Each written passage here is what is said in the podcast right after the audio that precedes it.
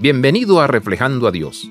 Si alguna vez has hecho un viaje por carretera a través de un pequeño pueblo, es muy probable que te haya recibido un cartel con el nombre del pueblo. Puede haber sido un simple cartel de madera o un elaborado monumento hecho de ladrillos. Podría haber estado adornado con letras finamente trabajadas o pintura descascarada.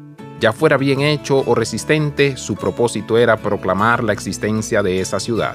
Toda la creación declara la gloria de Dios. Nosotros también debemos declarar la majestad y la gloria de Dios. Somos los embajadores de Dios, anunciando su bondad a los demás. Vuelve a leer esas dos líneas de nuevo en voz alta. Piensa en cada palabra mientras las dices. Son una proclamación de su gloria. Otros obtienen sus ideas sobre nuestro Salvador de ti.